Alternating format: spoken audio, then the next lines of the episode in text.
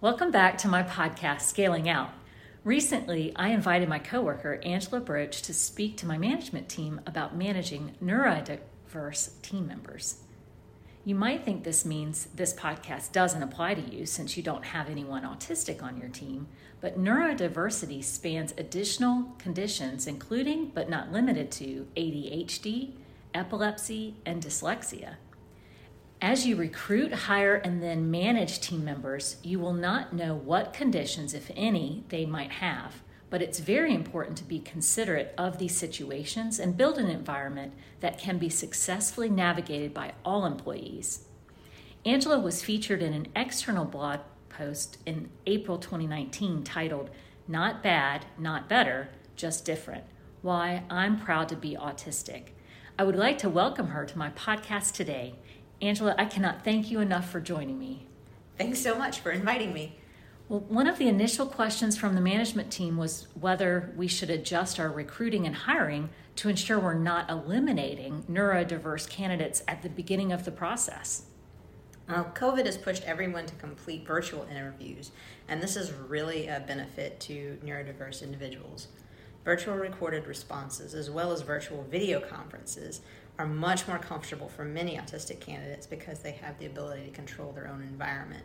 The lighting, sounds, temperature, etc., are much more manageable in your own home.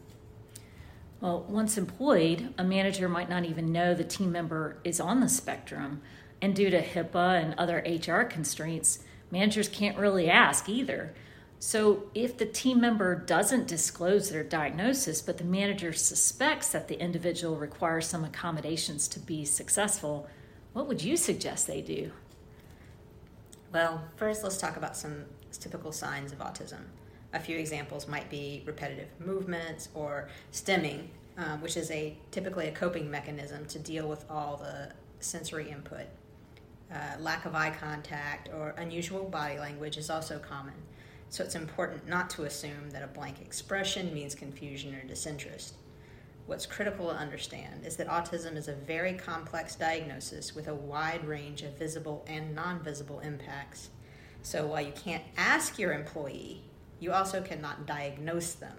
And be very careful researching this on your own because there's a lot of misinformation and outdated information out there.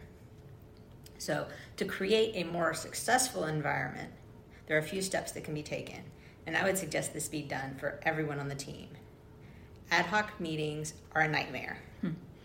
Unexpected conversations can be landmines. Provide topics, agenda, and even discussion notes in advance.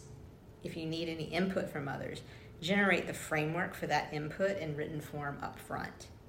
Ask each team member how they would like to communicate. While many would prefer oral, Written, whether email or text, is preferred by others. This helps everyone, whether they're on the spectrum or not. Meet your team member where they are. So, if someone does disclose their diagnosis, you mentioned there are key things not to say, right? Oh, yes. Definitely don't gaslight the individual to say, well, you don't look autistic. It takes a lot of courage to disclose because you end up hiding this disability all your life. Hmm. Just be appreciative that they confided in you and offer support.